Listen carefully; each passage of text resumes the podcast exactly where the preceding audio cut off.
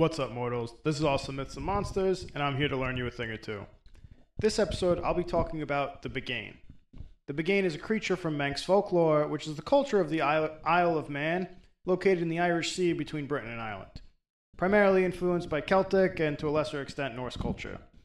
Buggane is described as being an ogre like creature covered in a mane of coarse black hair, had eyes like torches, and glittering sharp tusks, somewhat similar to the Scandinavian troll.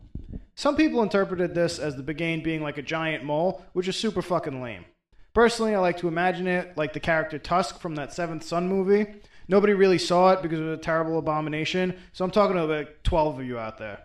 Now, I don't know how many of you read the book series, The Last Apprentice, which the movie was allegedly based on, but the books were great. Movie, on the other hand, looked like someone had tried to create the entire film after only reading the summary on the back cover, after someone had taken a shit all over it. It was really bad. They mixed plot lines from four different books and added a ton of dragons for no fucking reason. Anyway, the Buggane are magical creatures sometimes called upon by fairies to punish people that had offended them. They were known for living in caves. Being all magical and shit, they couldn't cross running water or stand on hollowed ground. They also freaking hated lazy people. One such tale tells of a Buggane who threw some poor woman off a waterfall because she decided to commit the heinous crime of putting off baking until after sunset. Frankly, I think she deserved it. But if I got punished for procrastinating like this lady, my life would be over on a daily basis. Like, no, I didn't get any work done today. Watched an entire season of some fucking show on Netflix that I was only mildly interested in, and I was on my phone the whole time. So, you know, totally worth it. Can't wait to repeat tomorrow. Because I'll have to just happily accept the crippling anxiety that comes with having a ton of stuff to, I put off until the last minute, continue to live my life half napping and half panicking. But back to the Bugganes. Bugganes just seem like to be a giant assholes in general. They like to spend their time throwing sheep off of cliffs and blowing smoke down the chimney. Now, there are two main stories that involve the Buggane. First starts with a Buggane somehow accidentally finding himself as a stowaway on a ship heading towards Ireland. Now, how does the Irish fucking Sasquatch just accidentally end up on a boat and nobody knows what the hell happened? So he gets all pissy and he wants to go back home to the Isle of Man, so he conjures up a storm to try and drive the ship back. The captain of the ship invoked St. Trinian, and the ship was guided safely through the storm and landed at Peel Harbor. Now, I have to emphasize that Peel Harbor is on the Isle of Man, so you would think that the Buggane got what he wanted, but no, he wasn't done yet, because he's such a prick. Now, in repayment to the saint for helping guide him, the captain promised to build a chapel in his honor. This chapel was built when they finally finished by adding the roof. Buggane come at night, came at night to rip it off. They rebuilt it three more times, and three more times he ripped the roof off. Just want to remind everyone that the Buggane was back home and he got what he wanted, but he was still screwing with these people for no reason. Imagine the sailors eventually were like, screw this, it's way too much work. The thing doesn't even stay on, and they just gave up. Which, frankly, I'm not sure if the Buggane was happy or angry at this. On one hand, he got what he wanted, and there was no chapel to St. Trinian. On the other hand, a whole town of people decided to be lazy. I imagine he was just pretty unbearable regardless. Kind of like morning people. Everyone has one of those at the office, just way too chipper early in the morning while everyone else zombie shambles in. Like, fuck off, Becky. No, I haven't read my work emails yet. I barely even started my day. I need to finish my coffee, wake myself up a bit, take my morning dump, go to lunch, lounge around a bit to really digest, and then maybe I'll think about it. I don't know how you even have so much energy right now. It's only 11 a.m. The second tale involving the Buggane also includes the Irish hero Finn McCool. Sometimes hero, sometimes benevolent giant. He ate the salmon of knowledge, so he's like a regular Einstein.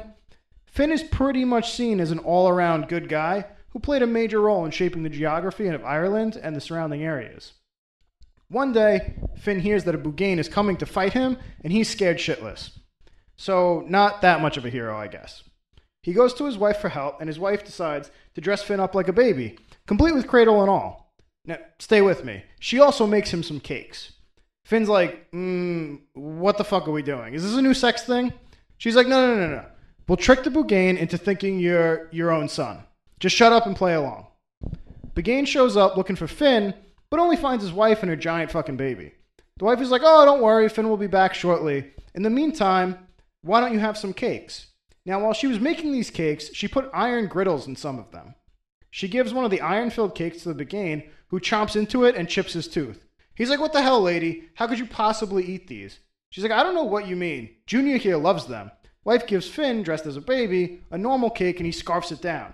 Then the wife starts taunting the Buggane for being so weak. Like, this baby eats these all the time. How are you such a pansy? The gears start turning in the Buggane's head. He's thinking that, like, whatever being could father such a strong child has got to be super strong himself. And if Finn's baby was this freakishly large, Finn must be absolutely gigantic. So the Buggane hightailed it out of there. I'm not sure why it seems that nobody in mythology has ever seen a fucking baby before, but if you're ever in trouble with something magical, it seems that taking something that isn't a baby and pretending that it is a baby is a pretty safe bet for getting you out of it. This is kind of like when Kronos wanted to eat all of his children, and Gaia gave him a rock instead of little baby Zeus. Kronos is just like, oh, this one's all crunchy, but yep, definitely tastes like baby. So to sum up, Finn scared away the Buggane by dressing up like a big baby. Eventually, Finn and the Buggane do end up fighting each other. Finn is getting his ass beat. That's why he was so scared in the, in the beginning. So he starts running across the sea like a cooler version of Jesus. The Buggane is all upset that his adversary is getting away, and you know he can't cross running water, so he rips his own tooth off and throws it at Finn, which hits him square in the back of the head. How much do you have to hate someone to rip your own tooth off and throw it at them? He's like, I'll show you who's an idiot, who doesn't know what babies are. The tooth fell into the sea and became the island Chicken Rock. Yeah, you heard me right, Chicken Rock, which you know, considering that what you can call a male chicken, I think it was a missed opportunity to not just call it the Cock Rock. Finn, out of options and thoroughly embarrassed by getting a th- tooth thrown at him, curses the tooth instead of his enemy for all the good that that does. And then he continues to run away. So I end this episode with a question like, why the hell did the Buggane completely disregard the size of the mother of the fake baby? She was standing right next to it, feeding cakes, did he think this poor woman just pushed out this monstrous baby? How would that even work? I'll tell you, I'd be way more afraid of the mom that could birth a child bigger than herself than the father whose only contribution to the pregnancy was doing his favorite thing for about 30 seconds. So that's the end of the episode. Hope you enjoyed. Please like and subscribe. Maybe tell a friend. I also have an Instagram at Awesome Myths and Monsters and a Twitter at MythOTD.